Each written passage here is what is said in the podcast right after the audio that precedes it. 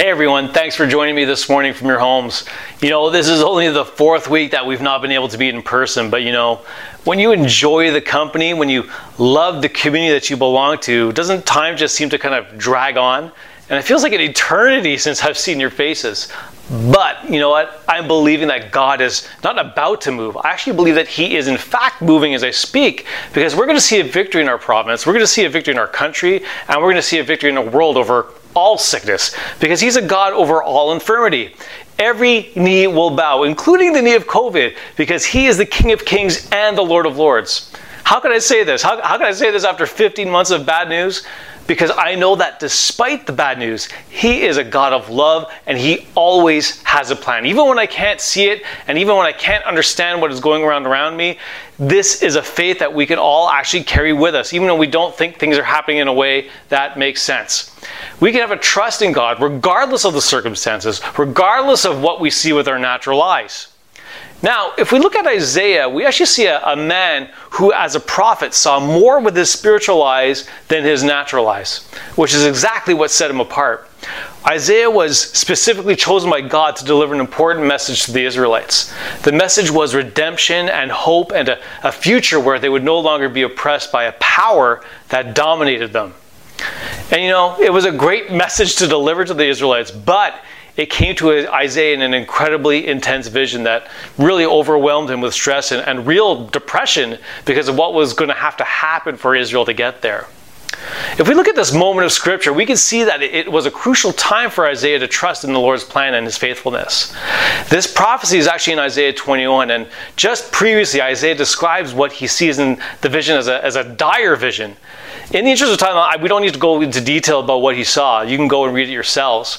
But what I want to focus on today is actually how it made him feel, which is actually in verse three and four, verse twenty-one. It says this: "At this, my body is racked with pain. Pangs seize me, like those of a woman in labor. I am staggered by what I hear. I'm bewildered by what I see. My heart falters. Fear makes me tremble. The twilight I longed for has become a horror to me." You know, this is not exactly the kind of reaction we would expect from receiving a redemptive news report from God. I think one of the biggest points of contention recently in the last few months has been the never-ending flow of bad news, and, and, and for many people it's actually created a fear of bad news. We know the news is bad, but we can't turn away from it. And the funny thing is, you know, there's a seemingly endless appetite for it as well. And for a lot of people, bad news is usually followed by, you know, worst-case scenario thinking. And after thinking the worst-case scenario is going to happen, you, you actually get the grand finale of being overtaken by like a deluge of anxiety and a sense of helplessness. Don't you find yourself reading or, or watching headlines coming up on your screens and having the same reaction as Isaiah? "I am staggered by what I hear. I'm bewildered by what I see. My heart falters. Fear makes me tremble." And lately, just like Isaiah, there's, you know, some justification for those feelings. You know, far too often as Christians, we think that having these feelings is a sign of failure of some kind. But the reality is that we are, in fact, just expressing what's on our heart to God. Truthfully, acknowledging that, that we're troubled, that our heart is faltering, is the first step in moving closer to God. It is the first step in seeking Him for comfort, and it is the first step in seeking Him for peace instead of, you know, trying to rely on our own minds to try and figure things out. It is the first step towards trust. Have you noticed that difficult times, you know, uh, prayer can be actually be especially difficult? We often default to solution mode, where we try and find comfort in making a plan or figuring out what we can do to manipulate a, a certain outcome. But when you think about it, even that is a way to try and avoid the feelings you have. Isaiah's faith stayed strong despite the difficult news because he was honest about his doubt and frustration, and he believed deeply in God's purpose, not only for his own life, but for Israel. I really think that this can be a stance that we take in a time like today. Despite what's going on around us, our, our faith not only allows us to lament on the current state of the world, but also to address our relationship with God. And you know, often going through difficulty can become an opportunity to renew and recondition our prayer life and, and our relationship with God. Why do I think that? Because, you know, all good relationships require us to ask the hard questions and release the uncomfortable emotions. Once those are out in the open, any deep-seated fears or regrets or feelings of unforgiveness and mistrust can actually be dealt with. So as difficult as it may be, difficult times are exactly the right time to press into prayer and, and have an open conversation with the Lord. Be vulnerable before Him, because any attempt to resist vulnerability is actually just being fake. That's not what we want. Let's be vulnerable. Let's be genuine. Let's be honest. That is the sacrifice that Jesus made for us on the cross so that we can have a, a genuine relationship with our Heavenly Father. This is what we see in Isaiah, and it's, it's inspiring because he doesn't hold back with God. He expresses his deep pain and how hard it is to hear and see Him with the burden of what has been revealed to him. But his connection to God actually deepens during these difficulties. So, you know, let's be real.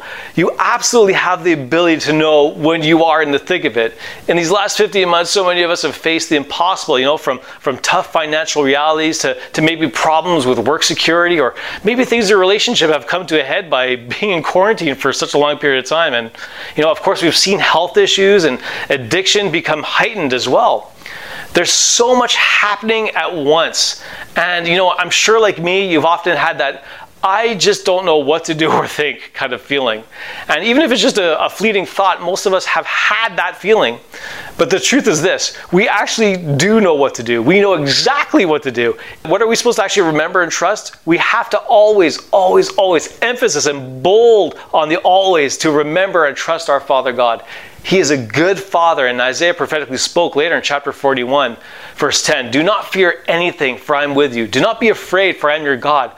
I will strengthen you. Be assured I will help you. I will certainly take hold of you with my righteous hand, a hand of justice, a hand of power, of victory, of salvation. That was an assurance for Israel, and it's also an assurance for all of God's children. Take that promise, claim it as your own, because He will strengthen you. Be assured that He will help you. So whatever we're facing during this time, realize that we have all we need in Him. There's no need to strive for it. There's no need to protest for it. We have all we need in Him. Justice, power, victory, and salvation. Not in our own hands, but in His righteous right hand. He's our King, and the longer you live under His rule, the more you realize that you can trust our King, Jesus Christ. He is truth.